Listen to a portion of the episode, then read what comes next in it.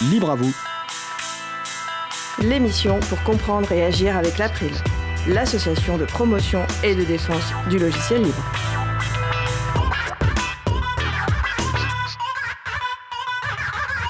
Bonjour à toutes, bonjour à tous, vous êtes sur la radio Cause Commune 93.1 en Ile-de-France et partout dans le monde sur le site causecommune.fm.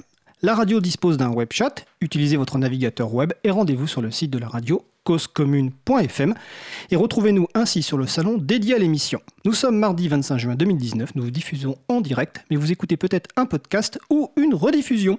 Soyez les bienvenus pour l'émission Libre à vous, l'émission pour comprendre et agir avec l'April, l'association de promotion et de défense du logiciel libre. Je suis Frédéric Couchet, le délégué général de l'April. Le site web de l'association c'est april.org. Vous y retrouverez une page consacrée à cette émission avec toutes les références utiles, les liens sur les pauses musicales et les moyens de nous contacter, de manière à nous faire des retours à la fois sur l'émission et aussi euh, sur les points éventuellement d'amélioration. Je vous souhaite une excellente écoute. Alors nous allons passer au programme du jour. Nous commençons dans quelques secondes par la chronique Les transcriptions qui vous redonnent le goût de la lecture de Marie-Odile Morandi. D'ici 10-15 minutes, nous aborderons notre sujet principal qui portera sur la bureautique libre et plus particulièrement LibreOffice. Et en fin d'émission, nous aurons la chronique Jouons collectif de Vincent Calam. À la réalisation, Étienne Gonu. Bonjour Étienne. Salut Fred. Alors, on va vous proposer, comme chaque émission, un petit quiz. Je vous donnerai les, réponses en cours d'émission, ou peut-être que ce seront nos personnes invitées qui vous donneront les réponses. Alors, première question. Lors de l'émission du 18 juin, donc la semaine dernière, a été évoqué un nouveau projet de Framasoft, un nouveau service libre dont l'objectif est de permettre aux internautes de se rassembler, de s'organiser, de se mobiliser en dehors des événements Facebook ou Meetup. La question est, quel est le nom de ce projet et comment s'écrit-il? Deuxième question, combien de logiciels différents ou modules existe-t-il dans la suite LibreOffice? Et je complète la question par est-il possible de faire de l'écriture collaborative avec LibreOffice? Donc évidemment, nous aurons la question. Alors je vois mes, les personnes invitées qui comptent sur leurs doigts pour être sûr de donner la bonne réponse tout à l'heure. Alors tout de suite, place au premier sujet. Les choix, voire les coups de cœur de Marie-Odile Morandi, animatrice du groupe Transcription à l'April. Ces coups de cœur mettent en valeur deux ou trois transcriptions dont Marie-Odile conseille la lecture. C'est la chronique, les transcriptions qui redonnent le goût de la lecture, donc de Marie-Odile Morandi. Bonjour Marie-Odile. Bonjour à tous les auditeurs, bonjour à tous. Alors, quel est le sujet dont tu souhaites nous parler dans cette chronique aujourd'hui? Un peu plus de un an après son entrée en vigueur, j'ai souhaité revenir sur le RGPD, le règlement sur la protection des données. Au printemps de l'année dernière, 2018, le sujet était d'actualité car ce règlement, dont le texte était connu depuis avril 2016, était applicable avec risque de sanction d'un montant colossal pour les entreprises à partir du 25 mai 2018. Notre groupe avait alors transcrit l'enregistrement de quatre émissions de radio sur ce sujet et cette année, dans sa chronique In Code We Trust de mai 2019, Noémie Berger a en quelque sorte fêté le premier anniversaire de l'entrée en vigueur de ce règlement. Toutes les références sont sur le site de l'April et les auditeurs peuvent s'y reporter. De nombreuses personnes s'expriment sur le sujet dans les émissions que nous avons transcrites, bien entendu des avocats experts, mais aussi l'ex-secrétaire d'État en charge du numérique Mounir Majoubi, une journaliste de la rédaction de UFC Que Choisir, un membre de la Quadrature du Net, ainsi que les participants à un décryptualité. Alors quel est l'objectif de ce règlement? Ce règlement a pour objectif de protéger les données personnelles et plus précisément, selon l'un des avocats qui intervient, les données à caractère personnel.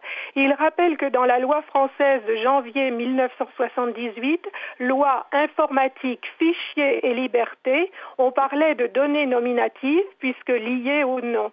Avec les évolutions des textes, on est passé aux données à caractère personnel. Ce sont toutes les données qui sont liées à une personne et qui permettent, directement ou indirectement, son identification. Nom, prénom, pseudonyme, adresse mail, adresse IP, les quatre nombres qui permettent l'identification de la carte réseau d'un ordinateur sur Internet, tablette, photographie, plaque minéralogique de sa voiture. C'est donc extrêmement large. Alors tu as dit que c'était un règlement européen. Qu'est-ce que ça signifie concrètement?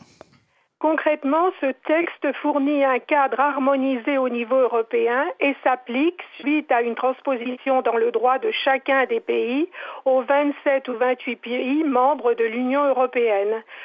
Ce texte s'applique à tous les acteurs mondiaux à partir du moment où les données qui sont traitées sont les données des Européens sur le sol européen, quel que soit le lieu où les entreprises responsables du traitement se situent, mais aussi les sous-traitants de ces entreprises, ce qui provoque un efficace effet boule de neige. Dans chacune des transcriptions, on retrouve toutes les obligations que ce règlement impose aux entreprises qui traitent les données. Je ne vais pas les énumérer ici, les auditeurs et auditrices les retrouveront à la lecture de chacune des transcriptions. Divers intervenants sont d'accord sur le fait que ce règlement va mettre du temps à se mettre en place, mais en tout cas qu'il va changer le paysage et que c'est même hyper positif. Et qu'est-ce que cela implique côté entreprise? Côté entreprise, on peut retenir que ce règlement européen donne l'occasion à chaque entreprise, quelle que soit sa taille, de faire un peu le ménage dans ses bases de données. Il oblige les entreprises à une véritable introspection. Elles sont obligées de s'auto-responsabilité pour essayer de beaucoup mieux documenter ce qu'elles font sur les données. Chaque entreprise doit se poser les questions suivantes indiquées dans l'une des transcriptions. Qu'est-ce que je fais avec les données? Pourquoi je les garde? Combien de temps je les garde, quel est le fondement légal de tout cela. On peut retenir l'obligation obligatoire d'un délégué à la protection des données qui ne reçoit pas d'ordre de sa direction et qui doit tenir un registre à présenter en cas de contrôle de ce que fait la personne morale, la société avec toutes les données. Ce délégué à la protection des données est censé être un lanceur d'alerte. On note aussi la nécessité de mettre en place de nouveaux process dans l'entreprise avec quand même l'impression qu'il faudra du personnel supplémentaire. Un des avocats indique que cette mise en conformité ira de pair avec la mise en place d'une meilleure sécurité pour protéger l'entreprise contre les attaques et les risques de piratage. C'est une opportunité de développement et de renforcement de la sécurité avec comme aspect positif le fait que les clients s'adresseront davantage à ces entreprises. Alors, on va quand même préciser que le RGPD s'adresse s'applique pas uniquement aux entreprises, mais en fait à tout le monde, toute organisation, y compris les associations et même des personnes individuelles qui gèrent des données personnelles. Alors, côté internaute, ça se passe comment? En corollaire avec les devoirs des entreprises, ce règlement implique des droits côté utilisateur, côté internaute. Les experts indiquent que les internautes vont y trouver du bon, tout en reconnaissant qu'on est quand même dans des machineries extrêmement complexes, très compliquées à décortiquer pour le commun des mortels. Cependant, cette meilleure hygiène du traitement de la donnée va entraîner un changement de paradigme qui ne peut être que rassurant au quotidien pour les consommateurs. Pour les, utilisateurs, les mesures sont assez protectrices. Cette loi demande plus de transparence et essaie d'informer l'internaute tout en le prenant par la main. Pour Mounir Majoubi, c'est un réveil de l'esprit pour tous. Il faut se rappeler que nos données personnelles sont importantes, qu'il faut les protéger les gens vont se rendre compte des risques qu'ils ont pris avant avec leurs données. On peut espérer qu'il y ait une sorte d'éducation de chaque utilisateur en vue de se responsabilité. Ce qu'on peut retenir en particulier, c'est la possibilité de faire des actions de groupe, ce qui est une avancée importante. Le représentant de la quadrature du NEL rappelle l'action qui a été lancée par son association auprès de la CNIL allant contre des GAFAM. Et est-ce que des conseils sont donnés aux utilisateurs et utilisatrices? Tout à fait. Une des intervenantes rappelle que l'année dernière, nous avons reçu des messages provenant des sociétés qui nous fournissent des applications, nous demandant de valider à nouveau les conditions d'utilisation. Elle nous incite à cesser de valider, comme toujours, sans faire attention, à prendre le temps de lire, ce qui va permettre de reconfigurer, de recomprendre le contrôle de ces applications dont on a complètement oublié ce qu'elles faisaient avec nos données, concernant, et pour cause, souvent, elles ne nous l'ont pas dit. Ah, ça a coupé. J'ai l'impression que nous avons perdu Marie-Odile. Vous entendez ce doux bruit du téléphone. Donc elle va essayer de rappeler. Euh, Marie-Odile nous parlait en fait du représentant euh, de la quadrature du NEC qui, donc, dans une des transcriptions, nous indiquait qu'il fallait en fait accepter de fournir le, le moins possible d'informations personnelles, de données lorsqu'on publie des services. Cette personne, dont, je ne me souviens pas le nom, je l'avoue, euh, conseille à chacun et chacune d'être discret, ce qui est applicable tout le temps, au quotidien dans tout ce qu'on fait. Les citoyens ne doivent pas hésiter à poser la question pourquoi demandez-vous toutes ces données À quoi vont-elles servir? Donc les transcriptions sont référencées sur le site de l'April, donc april.org. Vous trouverez donc je crois qu'il y a trois ou quatre transcriptions qui sont référencées euh, sur le site, donc qui concernent donc le règlement général sur la protection des données, règlement européen en fait qui s'applique directement dans chacun des droits. Il n'y a pas forcément besoin de transposition, même si dans certains pays il y a eu des transcriptions ou des transpositions, euh, notamment en France avec la modification de la loi informatique et liberté. Nous allons faire une petite pause musicale. Nous allons écouter, je cherche mes notes, voilà, une hésitation par les journées de création musicale de Zik Libre en Bib.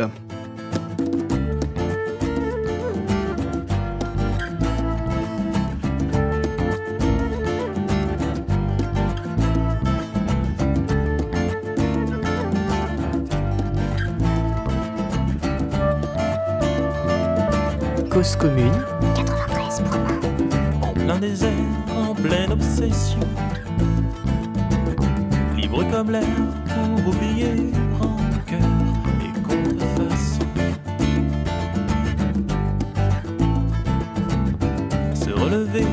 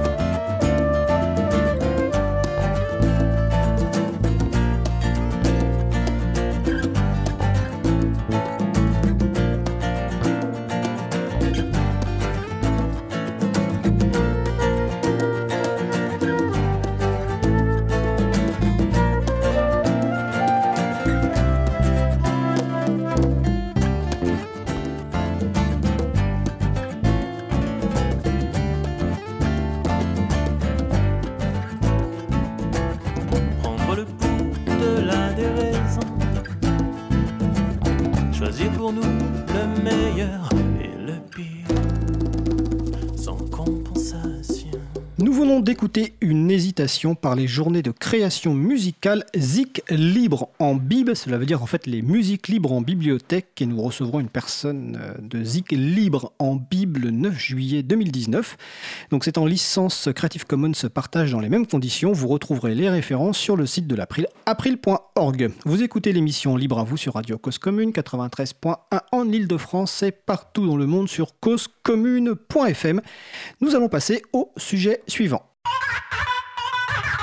Alors, nous allons poursuivre avec notre sujet principal qui va porter sur la bureautique libre et plus particulièrement sur LibreOffice, The Document Foundation, La Mouette, les formats ouverts. Donc, les invités du jour, Christophe Cazin, membre de La Mouette et du groupe euh, Mimo. Il nous expliquera tout à l'heure ce qu'est le groupe Mimo. Bonjour Christophe. Bonjour. Stéphanie euh, Robert, membre également de la Mouette et chef de projet à Grenoble pour la migration vers LibreOffice. Bonjour Stéphanie. Bonjour. Et Philippe Emel, qui est également membre de la Mouette, mais surtout aujourd'hui représentant de The Document Foundation. Bonjour Philippe. Bonjour. Alors c'est une première émission sur la bureautique libre, hein, qui est un sujet en fait beaucoup plus vaste que simplement euh, LibreOffice. Donc on va essayer de- d'aborder les principaux points. Et nous ferons sans doute d'autres émissions pour rentrer plus en détail sur certains aspects ou certaines migrations peut-être. Alors déjà première, un petit tour de table pour vous présenter bah, rapidement, savoir euh, qui vous êtes. On va commencer par Christophe Cazin. Oui, donc je suis le trésorier de la Mouette, hein, association qui a été créée en 2009.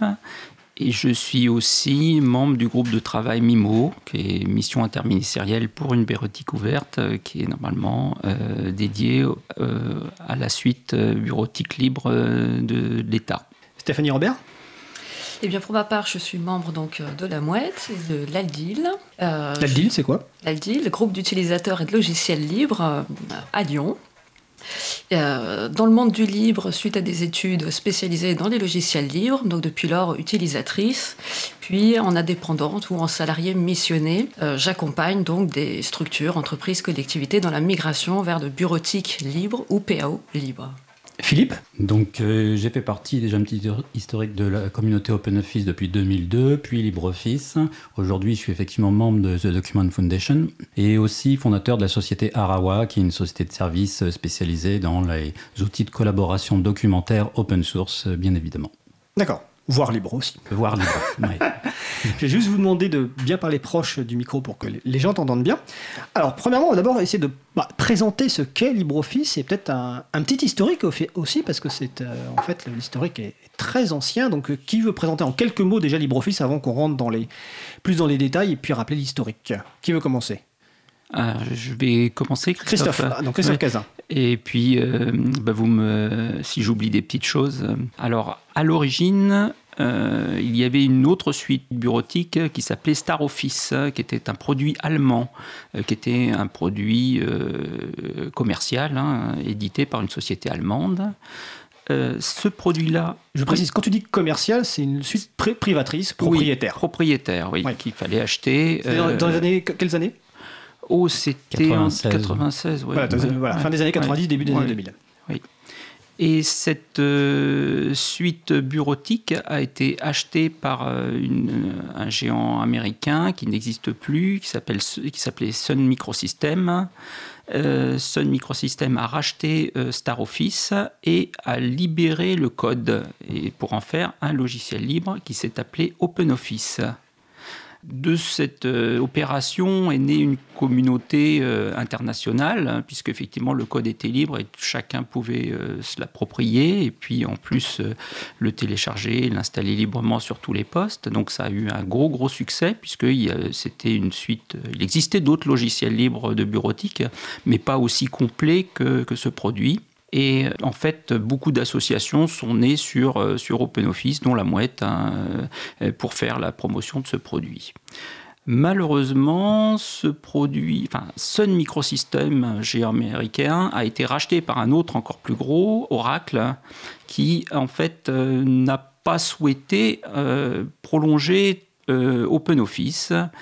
Alors on le savait un petit peu que ses intentions étaient un peu hostiles par rapport au logiciel libre. Et donc en fait la communauté OpenOffice a travaillé pendant un an à récupérer tout le code sur tous les serveurs euh, de Sun Microsystems et à, entre guillemets, euh, au moment où, euh, un an après, au moment où Oracle lâchait OpenOffice, a lancé, la communauté a lancé LibreOffice. Et là, sous une forme euh, différente, euh, puisque en fait, c'était pas porté par une, euh, une entité commerciale, mais par une fondation de droit allemand qui en fait euh, donc euh, reste encore maintenant euh, sous le terme LibreOffice. Enfin, on n'a pas pu récupérer le, le nom, le copyright Oui, euh, Oracle a d'OpenOffice. refusé Ouais, de, de voilà. vous donner, entre guillemets, de Tout à libérer fait. le, le droit, euh, OpenOffice. Voilà. Alors, curieusement, OpenOffice existe toujours, est toujours euh, disponible, mais plus pour des raisons techniques euh, pour un certain nombre d'opérateurs que pour des raisons d'intérêt euh, global et général. Il s'est trouvé qu'au moment où Oracle voulait tout abandonner sur OpenOffice, euh, IBM avait en fait beaucoup investi sur OpenOffice. Et donc, en fait, le, le- consensus a été de donner en fait le, trademark OpenOffice à une fondation américaine qui s'appelle Apache Et donc, euh, Apache a, entre guillemets, pris en charge, euh, hébergé en fait OpenOffice mais OpenOffice sans lui donner vraiment beaucoup de, personnel, parce qu'en fait, euh, cette fondation, en fait, c'est une auberge espagnole. Elle vous héberge. De très nombreux projets. Voilà, euh, voilà, donc elle est restée très très longtemps dans un incubateur, et puis euh, juste pour des raisons techniques, effectivement, IBM a continué de piocher dans le code OpenOffice et de le maintenir, mais c'est de plus en plus à l'abandon et actuellement OpenOffice est entre guillemets malade puisque en fait un certain nombre de correctifs techniques importants euh, de sécurité ne sont pas appliqués et la communauté, enfin les gens qui restent un peu sur OpenOffice n'ont plus les moyens de les appliquer. Donc, euh, et de l'autre côté, euh, LibreOffice en fait récupère la totalité des utilisateurs. mais effectivement, le nom OpenOffice reste et dans le grand public, il y a encore des gens qui effectivement ne connaissent qu'OpenOffice parce que c'était c'est un produit qui a eu un, un essor important, une grosse communauté et c'est parfois difficile de leur expliquer qu'il vaut mieux passer sur LibreOffice, que nous, association, on n'a pas d'intérêt particulier à, choisir l'une ou l'autre, mais on conseille nos utilisateurs de passer sur, sur LibreOffice, puisque effectivement, euh, euh, tout le code est maintenu, euh, tous les gros opérateurs et éditeurs qui participent à ce développement sont passés sur LibreOffice. D'accord, on va justement aborder cette notion de, des éditeurs, les gens qui contribuent. Philippe euh, et Stéphanie, est-ce que vous voulez compléter ce petit historique sur euh, justement euh, LibreOffice et The Document Foundation? Parce que tu as parlé d'une fondation, c'est la Document Foundation qui a été créée. Donc, alors en quelle année, Philippe Document Foundation en 2010, effectivement. Et donc, ça, c'était un point que je voulais effectivement rajouter. Donc, la création de LibreOffice en 2010, ça veut dire que c'est déjà un produit qui a 9 ans, qui a une belle solidité. C'est un des points à soulever. Euh, voilà. Document Foundation, en, en quelques mots déjà. En alors en quelques mots, la, The Document Foundation, c'est un, donc euh, un organisme à but non lucratif et dont l'objectif est la gouvernance du projet euh, LibreOffice en particulier. D'accord. Voilà. Stéphanie Robert, est-ce que tu veux compléter la partie historique ou c'est bon? Elle me semble complète. Euh, juste pour accrocher les wagons avec la mouette, euh, l'idée de l'association de la mouette à la base c'était de prendre le relais justement de See You Soon, qui était l'entité morale donc de la communauté d'OpenOffice. Suite au fork OpenOffice, LibreOffice, euh, c'est donc la mouette qui, a, qui est l'entité morale pour. Merci, excusez-moi, j'ai un problème de micro. et du coup, j'ai perdu le fil, je vous prie de m'excuser. Tu parlais de la mouette, l'entité morale, donc en France, oui, totalement. Là où je voulais en venir, c'est que du coup, suite au fork d'OpenOffice et LibreOffice, c'est la mouette qui a pris le relais et que depuis lors, eh ben, on est, l'association a été créée justement pour tenir ce rôle-là.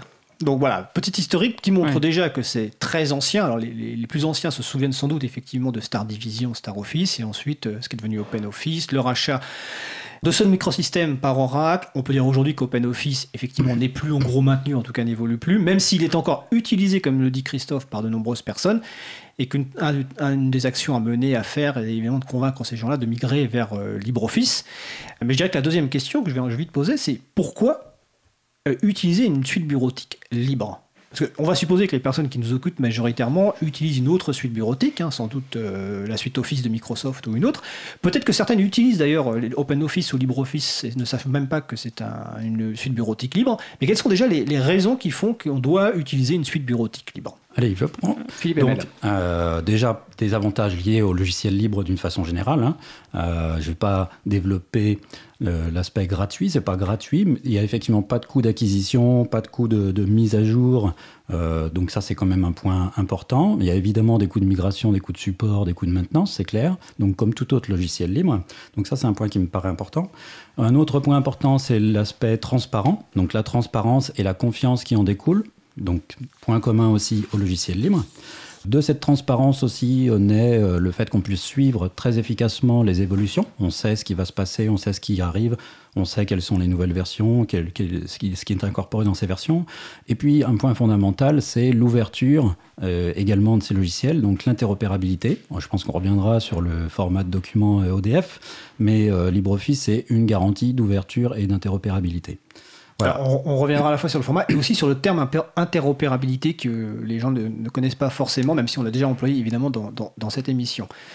Stéphanie, est-ce que tu veux compléter cette partie sur pourquoi utiliser une forme, toi en tant que d'ailleurs professionnel, euh, quels arguments tu utilises euh, quand tu dois convaincre euh, des gens de migrer vers une suite bureautique libre, et en l'occurrence LibreOffice? Alors, pour répondre à tout ce que dit euh, Philippe, en premier lieu, au-delà du coût, bien sûr, à savoir que ça réduit certains le coût des licences, euh, un logiciel libre n'est pas pour autant gratuit. hein. Ce qu'on ce qu'on dit souvent, c'est qu'il est gratuit parce que quelqu'un l'a payé avant nous, avant. Donc, euh, il est plus accessible, c'est un argument recevable. Il permet aussi une transparence, comme le dit Philippe, et puis une simplicité dans les montées de version. C'est-à-dire que jusqu'alors, on a des contraintes commerciales qui nous poussent tous les 10 ans ou un petit peu moins à changer de version, à faire une mise à jour. Donc ça a un impact bon financier, je l'ai dit. Ça peut avoir un impact aussi sur le parc. Ça nécessite des fois de mettre à jour d'autres choses, des composants, du matériel. Le parc, le parc informatique. Totalement. Donc euh, l'intérêt, c'est que non seulement on est libre de choisir quand on monte version, on peut vérifier si le logiciel fait toujours bien son travail. C'est l'intérêt du libre, il est très transparent. S'il continuera à le faire bien, donc ça a une certaine sécurité. Et puis c'est un modèle qui se veut plus durable, tout simplement, et plus périn. Euh, L'autre avantage aussi, c'est qu'à partir du moment où on en reparlera après, mais mon logiciel génère des fichiers qui sont interprétables par d'autres logiciels. Si un jour j'ai un problème avec mon éditeur, si un jour j'ai un problème avec mon logiciel, je change d'éditeur, je change de logiciel- mais je garde mes fichiers. Et ça, en termes de durabilité, de pérennité, euh, ce n'est pas possible avec un modèle propriétaire dont lui appartient et le logiciel et nos données. Alors ça c'est un point important, d'ailleurs qu'on va l'aborder un petit peu tout de suite, euh, Christophe Cazin va peut-être pouvoir répondre, parce que j'ai sous les yeux euh, une intervention récente d'un d'un sénateur dans le cadre de la commission d'enquête du Sénat sur la souveraineté numérique, qui évoque le fait qu'il utilise euh, LibreOffice, euh, donc en, logiciel libre, hein, pour vraiment des raisons volontaires, euh, voilà, mais qui se pose des questions, notamment sur la, pérennité des données. Il dit notamment, bah, est-ce qu'il y a une garantie de la pérennité de mes données, car l'association qui l'anime peut disparaître du jour au lendemain? Ça va être l'occasion de préciser que c'est pas forcément qu'une association qui est derrière LibreOffice. Le deuxième questionnement, c'est et il ne m'apporte aucune garantie en matière de sécurité. Alors justement sur la première euh, question, la pérennité des données, euh, Stéphanie Robert a commencé à parler du format de document, donc format ouvert, etc. Et Quelle est la réponse qu'on peut apporter à ce sénateur? Christophe Cazin. Alors, en fait, euh, bon, effectivement, quand il se pose la question déjà de la pérennité du produit, euh, il faut savoir que justement, le fait d'être passé d'OpenOffice à LibreOffice a démontré que, euh, avec l'abandon du support de la grosse société américaine, on a pu récupérer le, logiciel et le refaire tourner dans un autre contexte et lui redonner une nouvelle énergie. Ce qui n'est pas le cas quand des grosses sociétés abandonnent leur propre logiciel et laissent tous leurs utilisateurs en plan. hein. C'est arrivé euh, avec, de à de- avec de nombreux produits. Là, on sait que Internet Explorer est abandonné, on sait que euh, y a dans, dans l'histoire des logiciels, il y a beaucoup de logiciels qui ont été abandonnés avec leurs droits et qu'ils sont irrécupérables. Là, on, a dé- démontré justement qu'un logiciel d'une complexité intense, hein, pu- puisqu'il y a, il y a- il y a plusieurs, euh, une dizaine de millions de lignes de code, peut-être plus, hein. donc un- un- un- vraiment un gros, gros, gros logiciel euh, peut être euh, récupéré, même si effectivement il est abandonné par son éditeur principal, par le fait même qu'il soit open source, et ça lui donne une pérennité.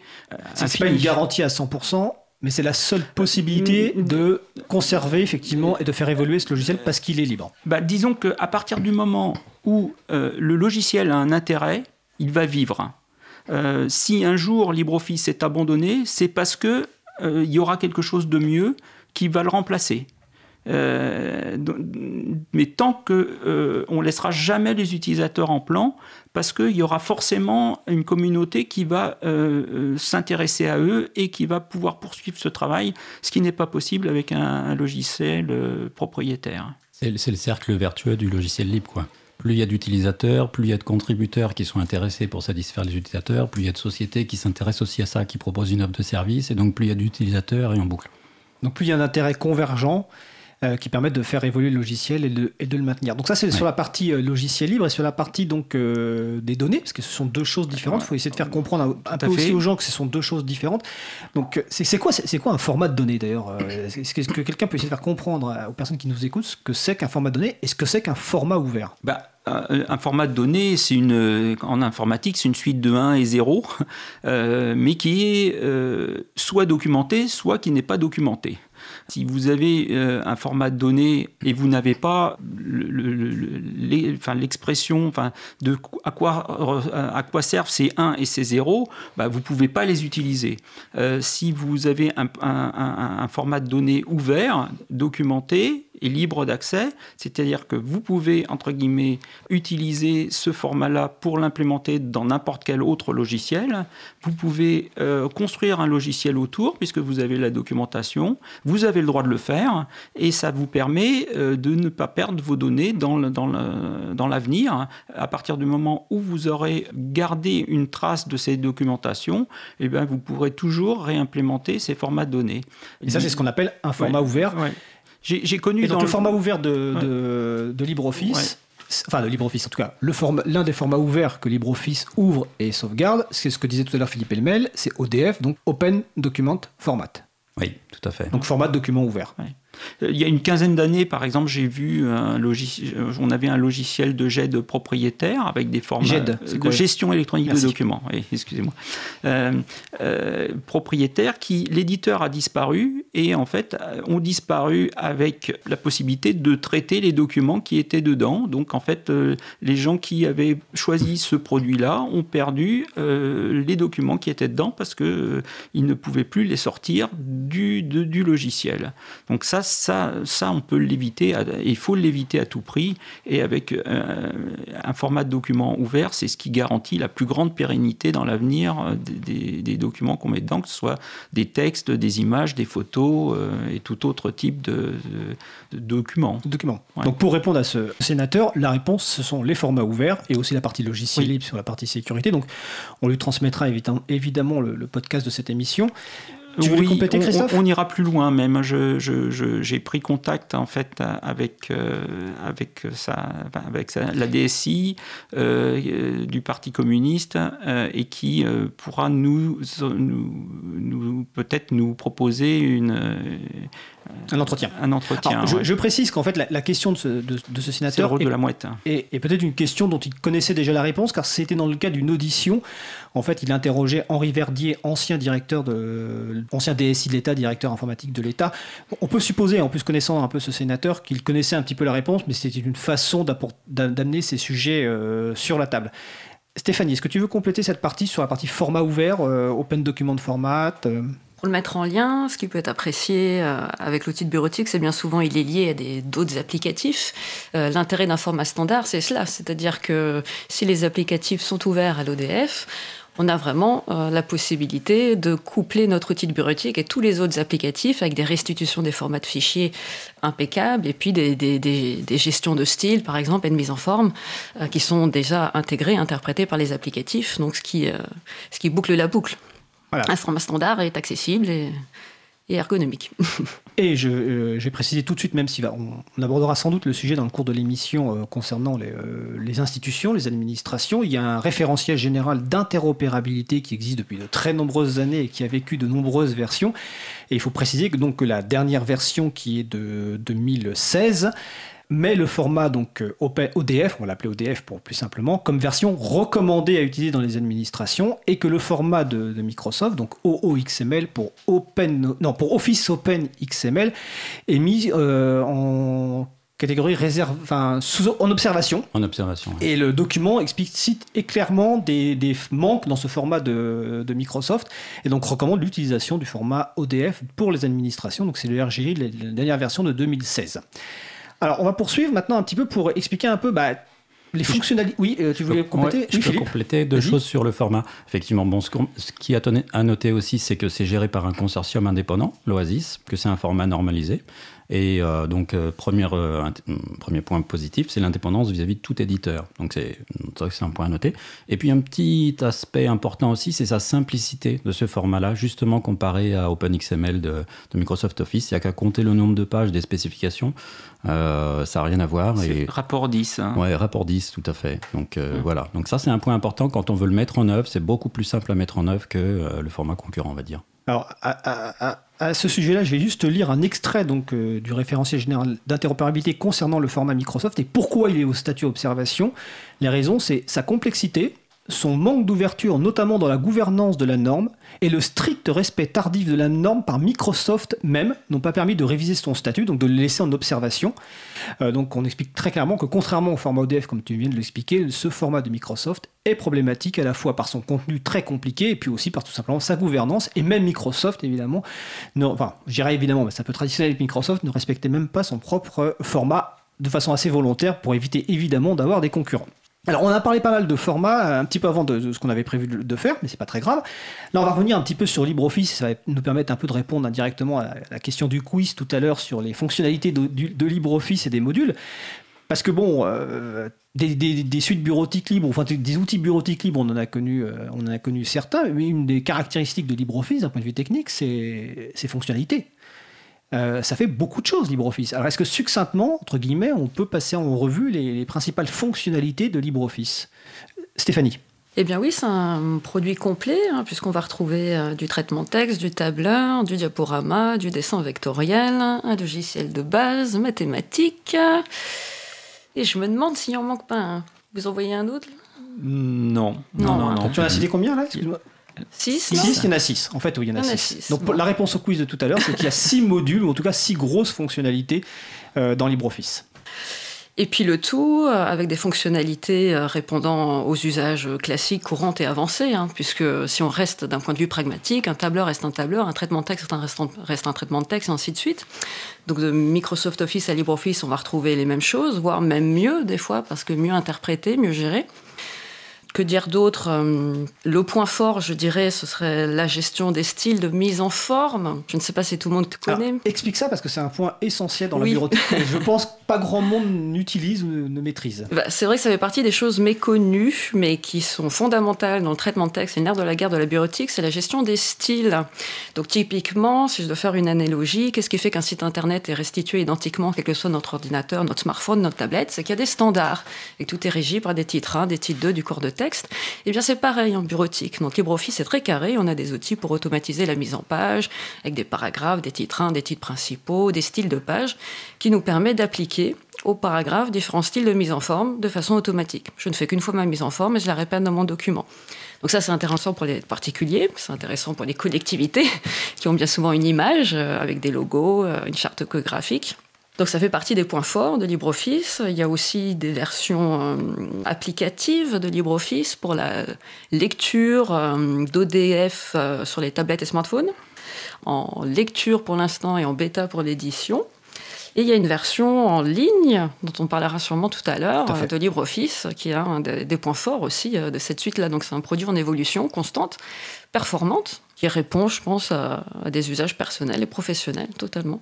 Alors, je vais laisser compléter Christophe et, Philippe, mais juste pour préciser, parce que sur le salon web, on nous a signalé notamment le module, alors je ne sais pas si c'est un module, mais extérieur, qui est Grammalect, pour la correction euh, grammaticale. C'est aussi une des forces du logiciel libre d'avoir des modules complémentaires qui viennent du monde du logiciel libre et qui permettent de former un tout encore meilleur. Donc, euh, donc sur cette partie fonctionnalité, à la fois pour le grand public, mais aussi pour les professionnels, Christophe? Alors, je voulais dire pour Grammalect, euh, la mouette est un sponsor de, de Grammalect, puisque si vous installez Grammalect, vous faites à propos sur Grammalect, vous verrez euh, euh, la mouette qui sort en sponsor euh, principal. Alors, je ne savais pas, je, je, je sais citer Grammalect sans savoir ça. Voilà, donc euh, c'est vrai que c'est un produit de correction grammaticale et orthographique qui est vraiment top et qui est intégré, on en parlera tout à l'heure dans, dans la version MIMO. Autre chose qu'on n'a pas cité tout à l'heure dans les grands avantages du logiciel libre et en particulier sur, sur LibreOffice, c'est qu'il existe une version pour tous les systèmes d'exploitation. Et euh, moi qui travaille sous Linux, je suis heureux d'avoir une suite bureautique euh, sous Linux alors que je ne peux pas installer euh, la suite de Microsoft sur un, sur un poste Linux. Donc en fait, il en existe Ouais. sur GNU Linux, il en existe sur macOS, Sur- sur. Windows, etc. Tout à fait. Voilà. Non, sur, sur, sur BSD, sur, enfin, il y a plein sur, sur des processeurs ARM, on peut faire tourner LibreOffice. Le fait que le code soit libre, on peut l'intégrer sur tout type de processeur et tout type de, de, de logiciel, de, d'exploitation. Et ça me permet de préciser que c'est pas le seul outil grand public euh, de, comme ça. Il y a aussi d'autres outils comme par exemple euh, VLC pour lire de la vidéo. Et que ça permet à des gens qui veulent commencer d'utiliser LibreOffice sur leur plateforme que ce soit Microsoft ou autre. Et ensuite, quand elles vont migrer sur un système entièrement libre, que ce soit un GNU Linux ou un BSD, elles vont retrouver le même outil, Exactement. avec la même version, avec les mêmes fonctionnalités, globalement, euh, qu'elles avaient sur l'autre plateforme. Philippe, tu veux compléter cette partie-là? Oui, tout à fait. Donc, on a cité l'extension Grammalect, mais c'est pas la seule. hein. L'intérêt aussi euh, de cet environnement euh, LibreOffice, c'est c'est qu'il y a un écosystème derrière avec euh, des développeurs qui, dé- qui proposent d'autres euh, extensions. Donc, euh, euh, je pense Christophe t'en parlera peut-être tout à l'heure, mais dans, mon- le LibreOffice Mimo, typiquement, il y a pas mal d'extensions qui sont également intégrées. Donc, il y a des. Voilà, c'est un peu comme le système Firefox, et c'est un des intérêts. On peut trouver euh, un certain nombre de- de- d'extensions pour différents besoins. Donc ça, c'est un point qui me paraît important. Un autre petit avantage qu'on cite souvent également, c'est l'export PDF qui est excellent euh, de LibreOffice. Et donc comme c'est un format PDF, euh, quelle que soit sa la version d'ailleurs, qui est, intéressant, très utilisé, euh, moi je détecte tout de suite qu'un PDF est fait par LibreOffice euh, parce qu'il est quand même euh, mieux foutu, on va dire, que, que par un autre logiciel. Très bien, on va voir si la régie. Ah, j'allais essayer de tendre un piège à, piège à la régie en disant qu'on allait faire une pause musicale, mais on va faire une pause musicale. Nous allons écouter My Little Kingdom par Golden Gok. Excusez-moi, Golden Duck Orchestra. Cause commune,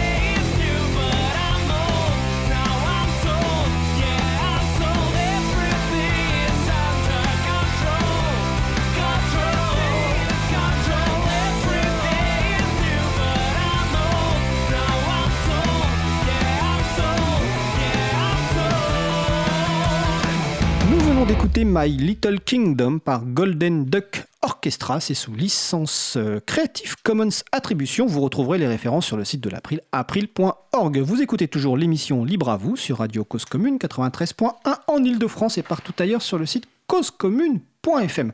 Je vais en profiter pour répondre à la première question du quiz de tout à l'heure, que je, je demandais donc lors de l'émission du 18 juin, a été évoqué un nouveau projet de Framasoft, un nouveau service libre dont l'objectif est de permettre aux internautes de se rassembler, de s'organiser, de se mobiliser en dehors des événements Facebook et Meetup.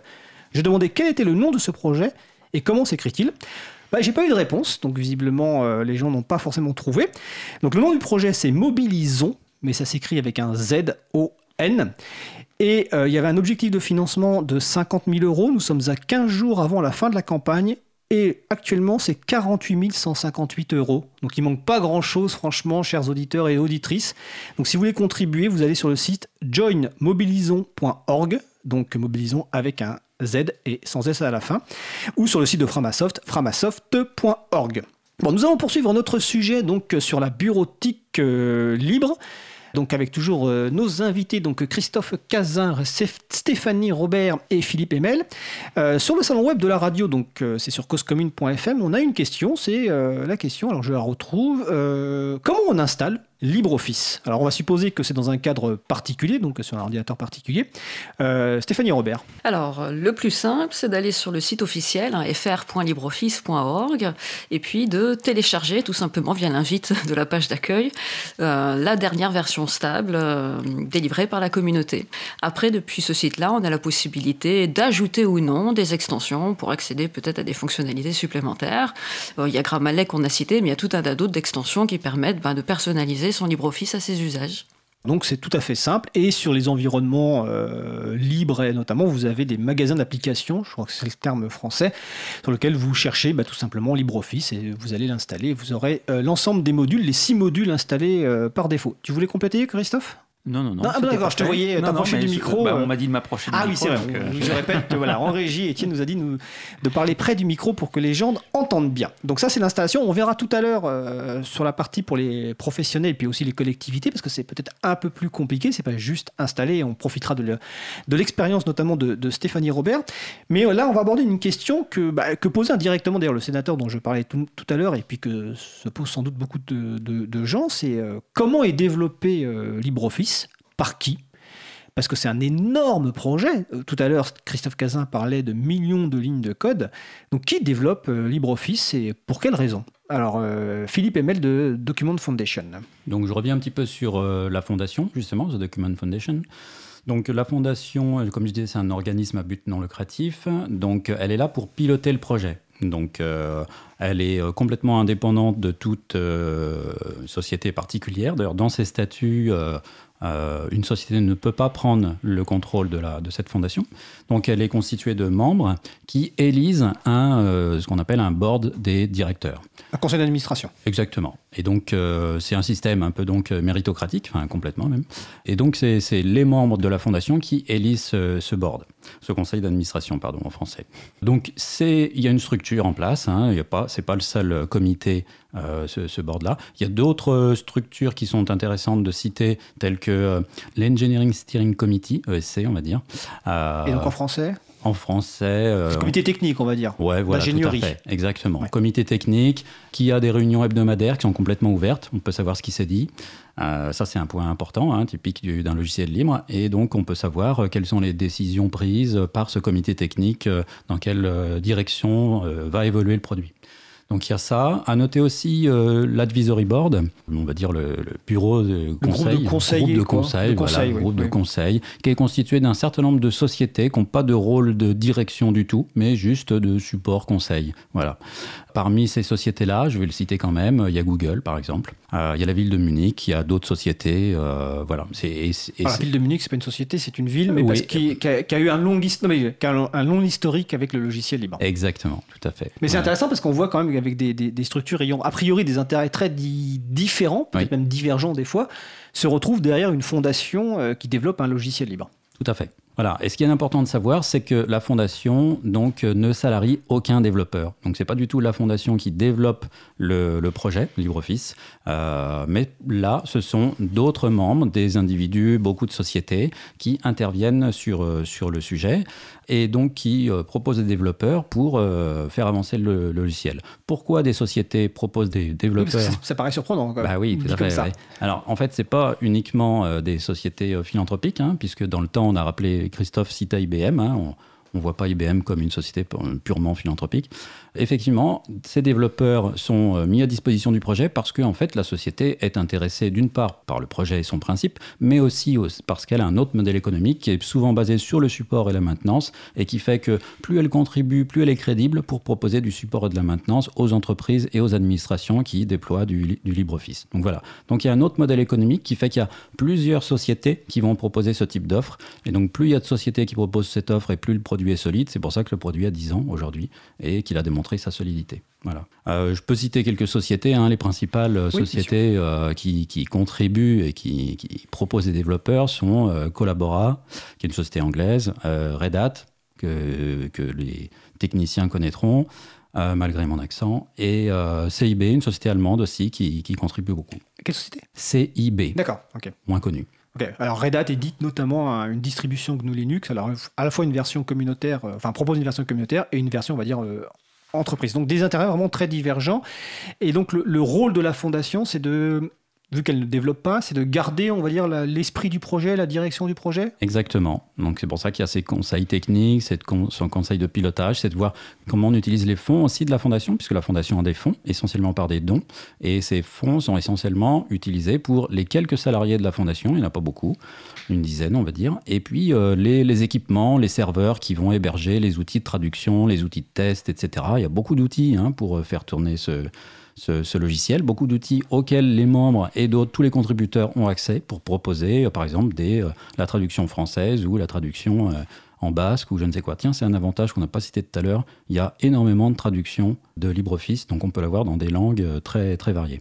Qui est, qui est- qui est un des avantages globalement du logiciel libre et qui Exact. ne dépend pas d'un marché économique, qui dépend simplement de l'envie de gens de faire ces, tra- ces traductions. Tout à fait. Christophe Cazin ou c'est Stéphanie Robert Est-ce que vous voulez compléter sur cette partie qui développe et maintient le LibreOffice? Bah, en fait, euh, non, j'ai pas, j'ai, pas grand-chose à rajouter sur ce, sur ce point. Euh, Alors, le site web de, de la Document Foundation, c'est documentfoundation.org Oui. D'accord. On pouvait parler de l'accessibilité avec IPRA. Je voulais parler, je sais pas, on le fera peut-être plus tard, de la, la communauté francophone ou française francophone, quoi. Alors, on peut en parler maintenant parce que, comme je vous l'ai dit avant l'émission, le temps passe très vite, beaucoup plus vite qu'on le pense pendant une émission. Donc, si vous voulez en parler rapidement de la communauté francophone, parce que là, on l'a bien dit, Document Foundation, c'est international. Oui. L'association, enfin, la fondation est de statut allemande. Donc, la communauté franco- euh, francophone. Ouais, donc il y a une belle communauté francophone avec des, des développeurs et des intervenants euh, divers très fidèles en fait sur le projet. Euh, on a l'occasion d'ailleurs de se retrouver régulièrement parce qu'on organise des ateliers, souvent à Paris, euh, pour euh, de la traduction, du test, etc. Donc euh, ces, développeurs indépendants, ben, on a cité par exemple la personne qui fait Grammalect, hein, qui est directement intéressant pour, pour LibreOffice, mais également d'autres, alors je ne vais pas tout citer, mais on a cité la société IPRA qui travaille sur la- l'accessibilité, donc voilà. On a aussi d'autres sociétés qui supportent le projet. Justement, je parlais des ateliers ou du. On s'y parlera, je pense, du Hackfest qui aura lieu à Paris bientôt, mais on a la société Inocube qui supporte le projet également euh, par, par la fourniture de locaux et plus. Euh, Donc voilà, c'est intéressant de noter cette activité en fait au niveau de la communauté euh, francophone. D'accord. Alors, tant qu'on est à la communauté francophone, et après, on parlera administration et collectivité, notamment aussi migration, et puis groupe MIMO, parce que depuis tout à l'heure, on parle du groupe MIMO, et je pense qu'on a oublié de, de- super. de- de ce que c'est. Sur la, la- la mouette, rapidement, sur la communauté francophone, la mouette. Alors, Christophe. La, la mouette, en fait, euh, est née en 2009, euh, au moment où, euh, effectivement, euh, OpenOffice a pris son essor. hein. Le statut de la mouette, à l'origine, c'était vraiment le support de la communauté OpenOffice.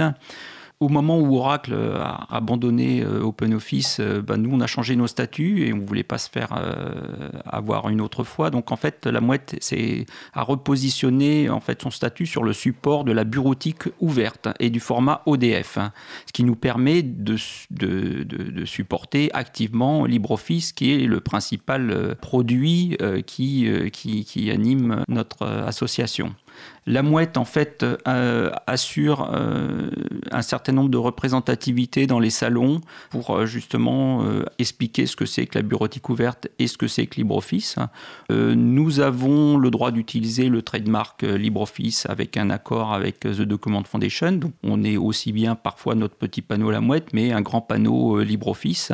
Et les gens viennent nous demander, bah, dans les salons, c'est quoi la différence avec OpenOffice comment on l'installe et toutes les questions qu'on se pose dans, cette émission. Et ça nous, on fait beaucoup de salons euh, informatiques euh, d'une manière générale, mais on a fait aussi des salons un peu plus grand public comme Prime Vert à Lyon et la Fête de l'Humanité. voilà, donc tous les salons qui nous acceptent et où le, droit d'entrée en fait n'est pas n'est pas insupportable pour notre petite association. Excellent. Alors, ça, fait penser sur, sur, les marques déposées que c'est important cette marque déposée LibreOffice parce que ça garantit une certaine. Euh, bah, ça garantit le logiciel, en fait, sa provenance. Je crois avoir vu passer récemment des, des, news comme quoi il y avait des gens qui prenaient des logiciels libres, les modifiaient, remettaient un nom et puis faisaient à peu près n'importe quoi. Donc, le fait qu'il y ait cette trademark, ça explique le. C'est important, voilà, que euh, la, donc, la Document Foundation est responsable de cette trademark et euh, décide quand les gens ont, ont, le droit de l'utiliser. Oui, et c'est pour ça qu'il faut vraiment aller chercher LibreOffice sur les sites à la source euh, sur le site qu'a cité Stéphanie pour la version euh, française et pas aller taper LibreOffice dans un moteur de recherche quelconque et d'arriver sur n'importe quel lien parce que là on peut tomber sur des produits qui sont pas très fiables. et c'est vrai pour tous les logiciels libres malheureusement il y a, des, il y a des, des, gens qui se comportent très mal donc allez à la source. Alors tout à l'heure Stéphanie tu as, tu as expliqué comment installer LibreOffice pour une personne mais évidemment dans le cas d'une institution, bah, soit une entreprise, hein, une collectivité, bah, c'est un peu plus compliqué parce que alors, on a eu récemment euh, Laurence Compara, donc adjointe à la ville de Grenoble, qui nous expliquait notamment la, migration en cours de, LibreOffice, les questions d'adhérence euh, aux outils métiers, etc. Donc toi, dans ton, toi, tu es chef de projet donc euh, de cette migration. Est-ce que tu peux nous expliquer un petit peu bah, quoi consiste une migration dans une collectivité les points auxquels il faut faire attention et le temps que ça prend pour migrer correctement d'un environnement donc totalement propriétaire à un environnement de bureautique libre? Euh, je pense que c'est c'est la même logique pour tout le monde, pour tous ceux qui font le choix de migrer. Après, ce ne sera pas le même mode opératoire. Pour faire simple, euh, au gré des, des, retours déjà que nous avons en tant que la mouette, euh, d'autres collectivités qui ont migré, et au vu de ce qui se passe à Grenoble, euh, je dirais que c'est un, projet qui d'une une migration se veut avant tout être un projet humain que technique. C'est-à-dire qu'on a tendance à, à se focaliser sur la technique, alors qu'en réalité, il va s'agir surtout de s'axer sur euh, les ressources dont on va avoir besoin, pour savoir que c'est un projet comme un autre qui va nécessiter quand même une équipe dédiée, euh, idéalement sensibilisée au libre, du moins qui connaissent son fonctionnement, et aussi euh, s'attendre à ce que ben, il y a des êtres humains derrière les ordinateurs, nous sommes tous frileux face au changement, qu'il va y avoir de la conduite du changement à mettre en place. Et je pense que les points clés, c'est avant tout ça, cet aspect humain. Donc pourquoi ce n'est pas technique, à mon sens C'est parce que c'est avant tout des, points d'accompagnement. Euh, on parle des applicatifs métiers. Il y a des adhérences à certains applicatifs métiers, mais cela ne concerne pas tous les applicatifs. Et puis il y a différents niveaux d'adhérence. Une application métier qui n'exporte, par exemple, euh, qu'en format Microsoft Office euh, XLSX ou DocX, ce n'est pas un point bloquant, puisqu'on se, si on, pour, pour mémoire, en effet, LibreOffice est capable d'interpréter les formats de Microsoft Office, donc tout va bien. Donc il y a différents niveaux de compatibilité, je dirais, des applications métiers, mais ce n'est pas un point bloquant. Hein. selon les retours qu'on a, il y a entre 80% euh, des postes de travail ou 60% euh, des postes de travail qui vont migrer totalement à LibreOffice, et le reste, c'est ponctuel. Il y a aussi des, un accompagnement à prévoir dans la reprise des fichiers, c'est-à-dire qu'il faut s'attendre à ce qu'il y la majorité des fichiers qui soient repris naturellement de Microsoft Office à LibreOffice, mais il y a des points d'accompagnement. C'est à prendre en charge dans le cadre du projet. Et puis ensuite, bien sûr, ben, il y a de la formation. Dans la conduite du changement, on a des clics au moment où on clique et on reclique. Donc il faut mettre en place des formations pour que les agents retrouvent leurs repères. Et puis de l'assistance et du support. Euh, je pense que ça, c'est les grandes étapes à mettre en place et c'est, nous préconisons de préparer la migration avant de passer au nouvel outil, en sachant qu'idéalement l'outil doit être installé le plus tôt possible et que la migration se matérialise idéalement lorsque les agents sont formés et ont l'occasion en effet de cliquer et d'utiliser le nouvel outil. Euh, il y a un point qui est important aussi, c'est que bien souvent ça se fait naturellement lors de l'analyse des usages, c'est que la migration c'est souvent l'occasion d'optimiser les usages. C'est-à-dire que souvent les agents produisent, n'ont pas l'occasion de, de, remettre en question forcément les process, les protocoles ni les fichiers. Et là, bah, souvent, euh, on se rend compte bah, qu'on peut simplifier optimiser, mettre à disposition des, des, nouveaux outils. On en a parlé tout à l'heure, il y a les fichiers modèles notamment, c'est un cas typique. Mettre à disposition des nouveaux fichiers modèles à la charte, avec tous les outils automatiques qu'on peut ajouter avec LibreOffice, des sommaires automatiques, de numérotation des pages, et en passe. Tout ça, ça fait que la migration peut se passer en douceur et bien. Puisque concrètement, une fois qu'on a passé le déclic psychologique de j'ai besoin de retrouver mes repères, en fait, on a pourtant des bons retours de la part des agents qui euh, trouvent que la suite est plus ergonomique, plus simple. D'accord. Euh, Philippe, tu voulais compléter quelque chose? Je te voyais, euh, Philippe Emel, sur la migration. J'ai acquiescé beaucoup. Oui, tout à fait, oui. J'ai un, lourd passé, on va dire, d'accompagnement de, de, migration euh, également. Donc, euh, bah, je suis tout à fait d'accord avec euh, ce que dit Stéphanie. Moi, j'ajouterais euh, peut-être deux points. C'est aussi un sujet où on a besoin d'obtenir l'adhésion des utilisateurs, donc de convaincre. Donc, c'est un sujet de communication aussi. Euh, et moi, j'ai pu constater par le passé que on y arrive en fait, hein, en présentant comment ça va se passer, ce qu'il y a d'inclus dans le logiciel, etc. On peut rassurer les utilisateurs et changer leur état d'esprit parce qu'ils n'ont pas obligatoirement envie au départ, et ça se comprend, c'est une réaction normale. Euh, D'autre part, euh, il faut présenter les bénéfices. Donc là, on présentait quelques points, par exemple, comme euh, Stéphanie parlait des modèles. Bah oui, on peut aussi faire un packaging personnalisé en ajoutant une galerie d'images spécifiques à l'organisation avec les logos, d'autres éléments de type image, avoir une palette de couleurs, avoir un accès direct au modèle. Par exemple, on fait fichier nouveau modèle et direct, on a les modèles de l'organisation. Donc on peut personnaliser pour faire en sorte qu'il y ait un environnement bureautique meilleur qu'avant. Très bien. Christophe Cazin, alors, tu as parlé tout à l'heure du groupe MIMO, donc tu vas nous expliquer le groupe MIMO, et puis j'ai envie de te dire, euh, qu'est-ce qui se passe dans l'administration, dans l'État euh, euh, On a parlé récemment du SIL qui a été publié, donc le SIL, le SOC interministériel du logiciel libre, donc c'est un peu des logiciels libres, donc un peu la liste des logiciels libres qui sont recommandés, encouragés, je ne sais pas exactement par l'État dans les administrations, et évidemment LibreOffice en, fait partie. Donc voilà, c'est quoi MIMO et un peu l'État peut-être de LibreOffice dans l'administration? Alors MIMO, c'est un groupe de travail interministériel euh, qui euh, réfléchit sur euh, le choix d'un certain nombre d'outils libres qui, qui, peuvent être diffusés dans l'administration. Alors la règle pour, entre guillemets, être diffusé, il faut qu'il y ait un référent et si possible, au moins deux administrations qui l'utilisent d'une manière active. À partir de ça, euh, il faut que euh, les gens se mettent d'accord et, publient cette liste. Alors Mimo existe depuis plus d'une dizaine d'années. Il existait, euh, il est né sur la bureautique libre justement sur OpenOffice. Alors Mimo, ça veut dire, ça voulait dire mutualisation interministérielle autour d'OpenOffice. Et donc, on vient à garder ce terme pour mutualisation interministérielle pour une bureautique ouverte, mais on a gardé le sigle MIMO puisqu'il était euh, rentré dans le, dans, le, dans le domaine courant. Et donc le groupe de travail sélectionne un certain nombre de, de, logiciels euh, du, du SIL, euh, socle interministériel logiciel libre, et customise une version de LibreOffice particulière. Enfin, il, en choisit une pour l'année et il corrige un certain nombre de, de, petits défauts qui sont liés à son utilisation dans les administrations de Ces correctifs euh, sont euh, reversés euh, à The Document Foundation qui les utilise ou ne les utilise pas suivant le choix ou la qualité. Une fois que cette customisation est faite, on y rajoute un certain nombre de plugins, dont le célèbre Gramma Lake dont on en a parlé. Cette année, on a rajouté un plugin important qui s'appelle Lire Couleur, qui permet aux, personnes dyslexiques de pouvoir, entre guillemets, euh, adapter le traitement de texte, de corriger en fait le texte, lui rajouter des couleurs suivant les syllabes, suivant les premières lettres, hein, tout, toutes les formes de dyslexie. Et ce produit packagé, en fait, forme Mimo. Il est téléchargeable par tout un chacun y compris euh, les particuliers. Vous, sur un moteur de recherche, vous taperez Mimo, vous pouvez trouver euh, ce, produit. Euh, c'est une installation qui n'existe que sous Microsoft Windows, puisque la majorité des postes de travail de l'État sont, sont sous, sous, Microsoft Windows.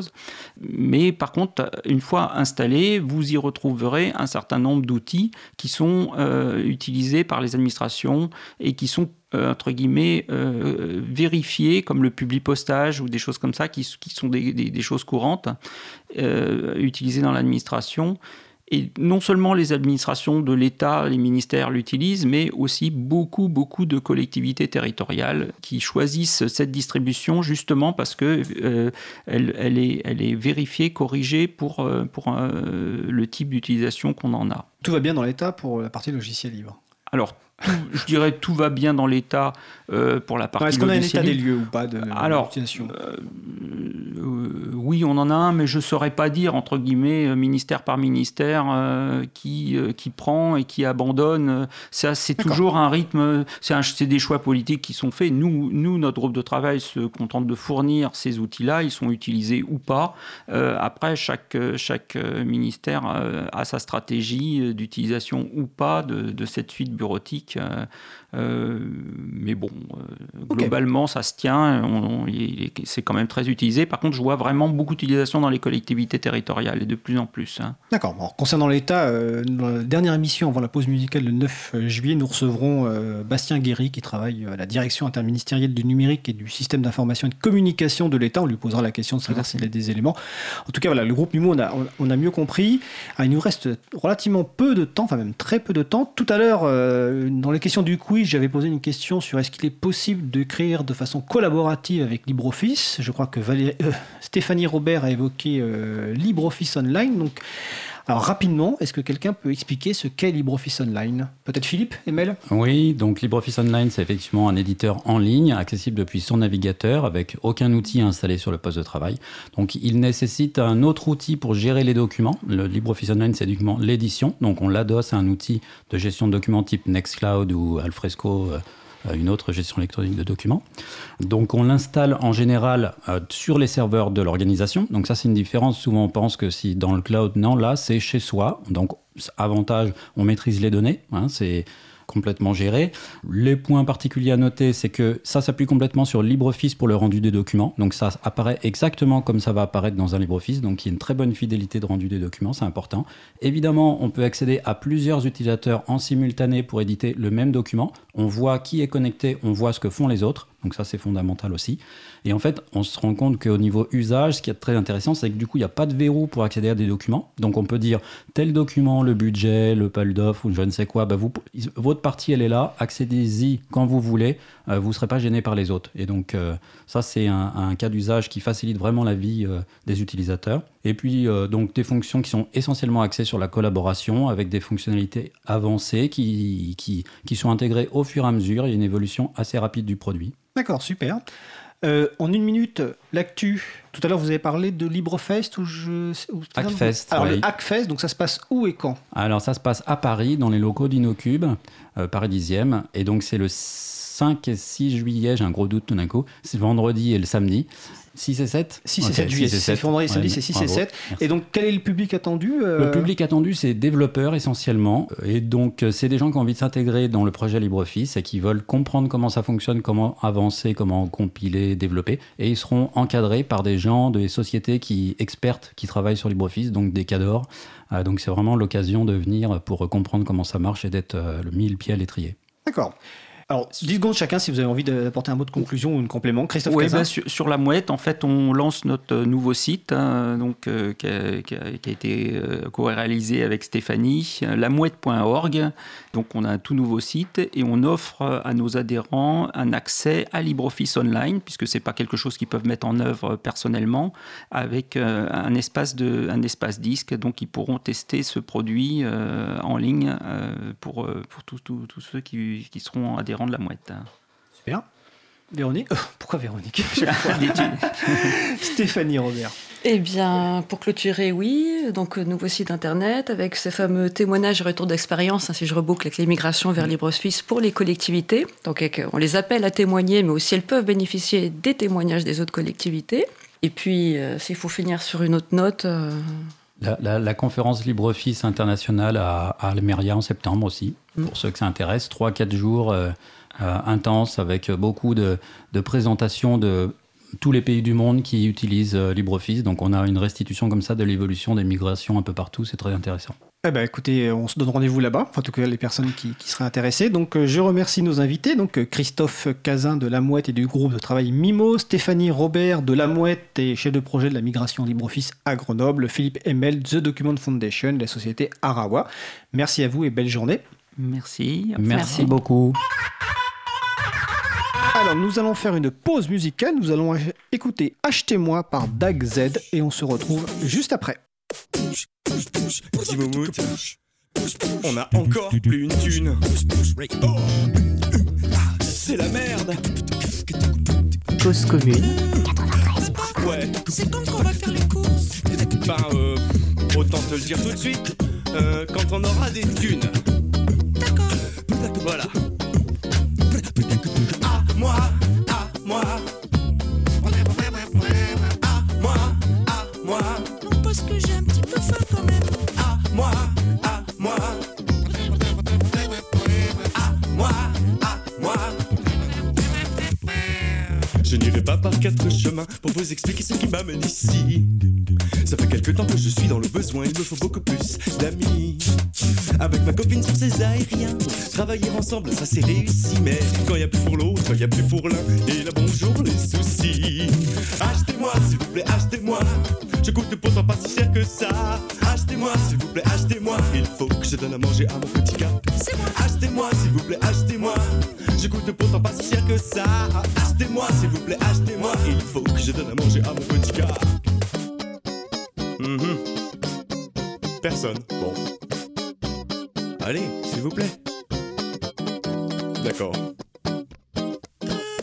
Une bonne âme. Est-ce qu'on va partir en vacances euh, cette année? Bah non.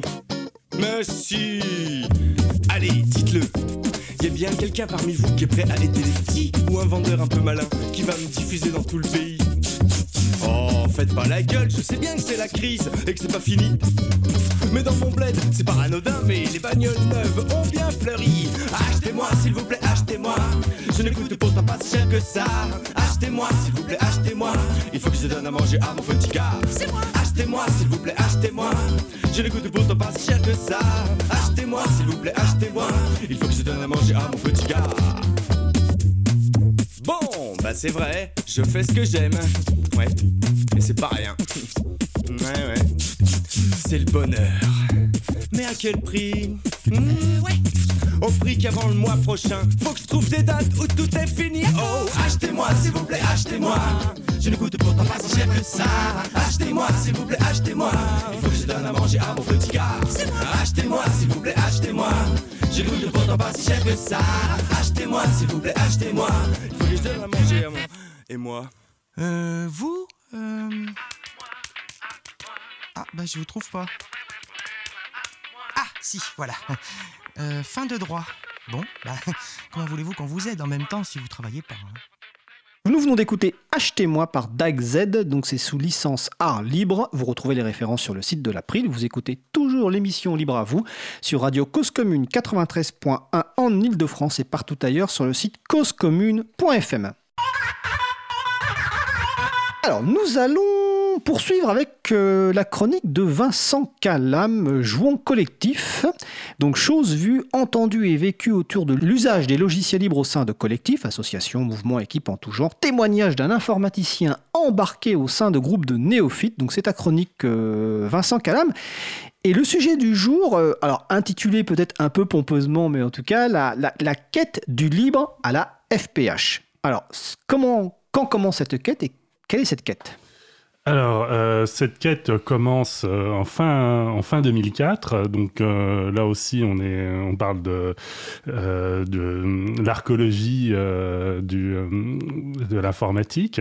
Cette quête, l'i- l'idée, alors effectivement, je voulais d'abord parler de migration autour du logiciel libre, mais je me suis rendu compte quand j'ai écrit cette chronique qu'on était vraiment, euh, on avait tous les éléments un peu d'une histoire épique.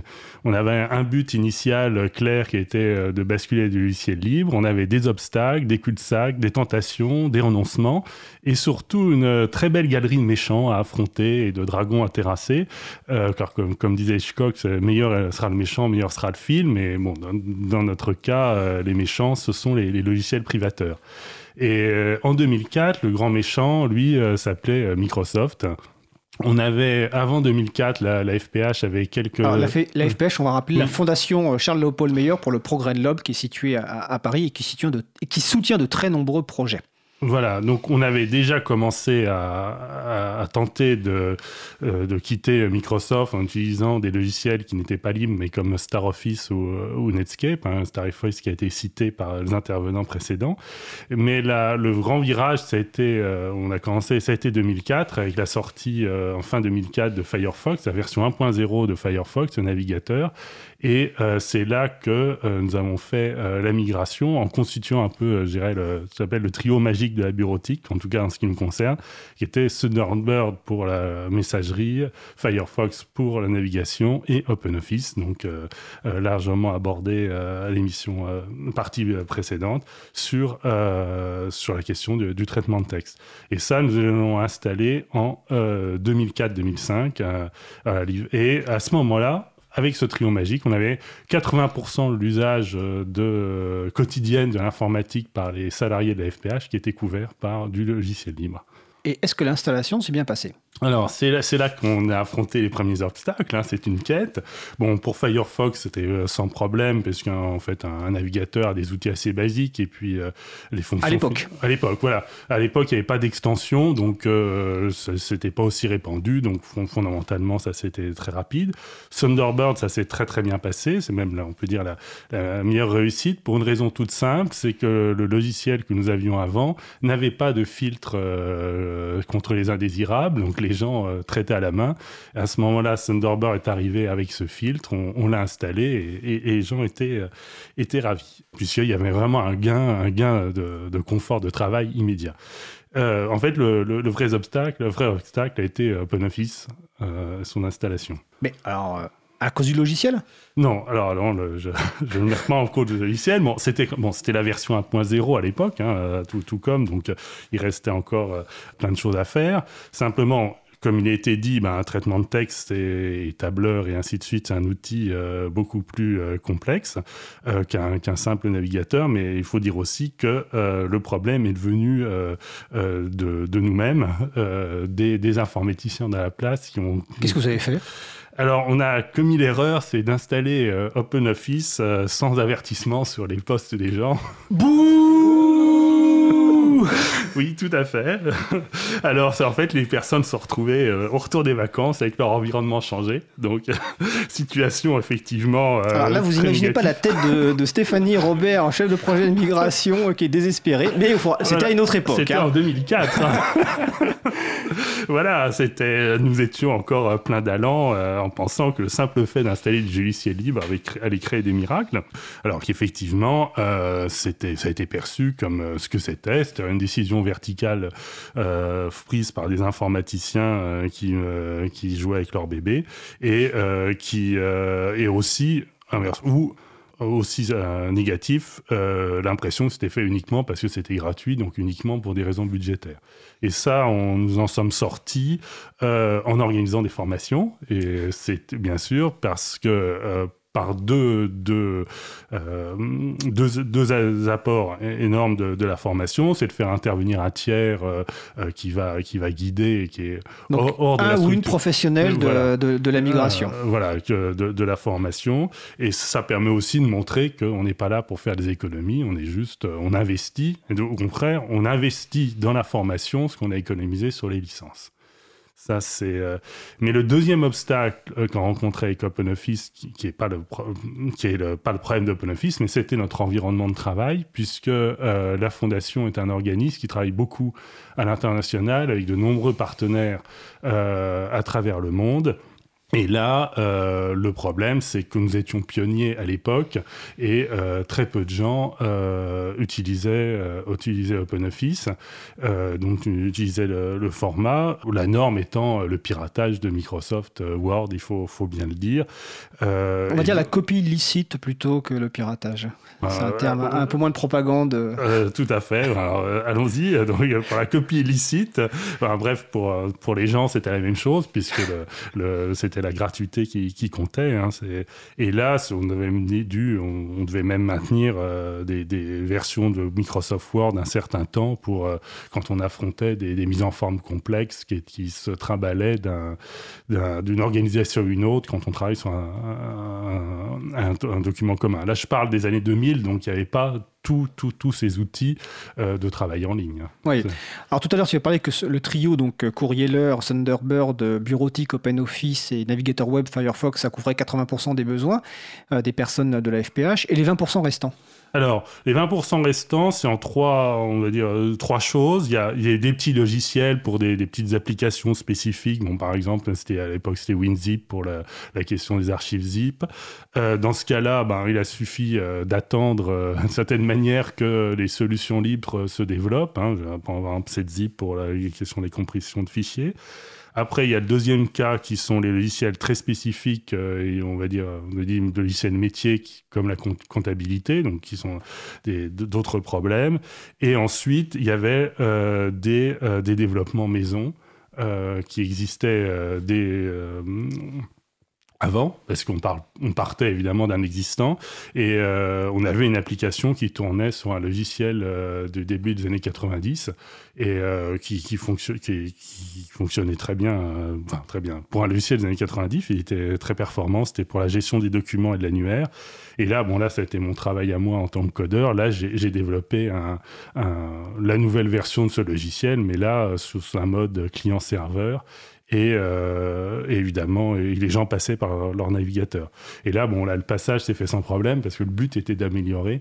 Et donc, euh, les gens n'ont pas, euh, n'ont pas eu de problème à, à passer à, à ce type de logiciel, mais ça a pris du temps parce que euh, il faut, euh, il faut re- reprendre toutes les fonctionnalités et les, et les réimplémenter et changer un peu les habitudes de travail.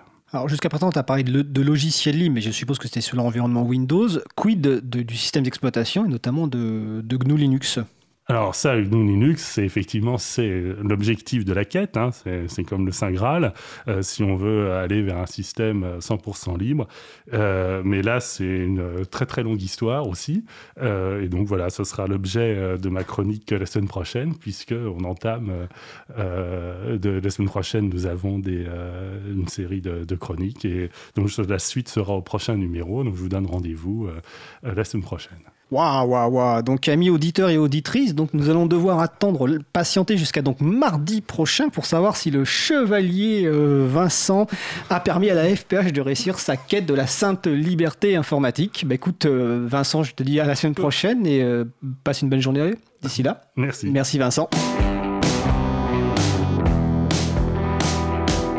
Approchons de la fin de l'émission. Dans les annonces, eh ben, il y a un apéro April euh, ce vendredi 28 juin 2019, donc au local de l'April, dans le 19e. Toutes les personnes sont les bienvenues. Nous aurons beaucoup de bouteilles d'eau et d'autres bouteilles qu'il faut consommer un peu moins euh, en général et même quand il fait, et encore plus quand il fait euh, très chaud. Il y a un autre événement qui se passe donc à Choisy-le-Roi en Ile-de-France, donc dans le Val-de-Marne si je me souviens bien. Ça s'appelle le Passage en scène, donc une rencontre consacrée au logiciel libre, au hacking et sa culture, donc euh, depuis 2008. Donc c'est de jeudi 27 juin au dimanche 30 juin. Vous allez avoir beaucoup d'événements, je crois qu'il y a une 80 conférences. Et l'April euh, aura un stand. La semaine dernière, je vous parlais de documentaire euh, Disparaître.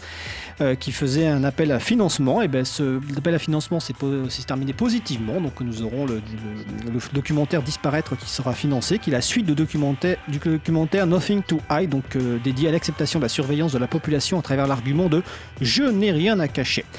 Euh, tous les autres événements, vous les retrouvez sur l'agenda du libre, agendadulibre.org. Donc début juillet, le week-end des 5 et 6 juillet, 6 et 7 juillet, donc il y a un événement lié à LibreOffice donc à Paris et ensuite à la rentrée, c'est en Espagne si je me souviens bien. En tout cas, vous retrouverez tous ces événements sur l'agenda du libre.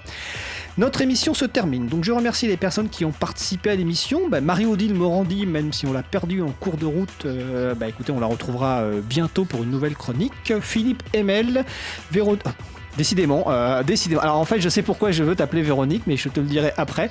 Donc Stéphanie Robert, euh, Christophe Cazin, euh, Vincent Calam. Je remercie également Christian Pierre Maumont qui est revenu dans le studio pour faire quelques photos.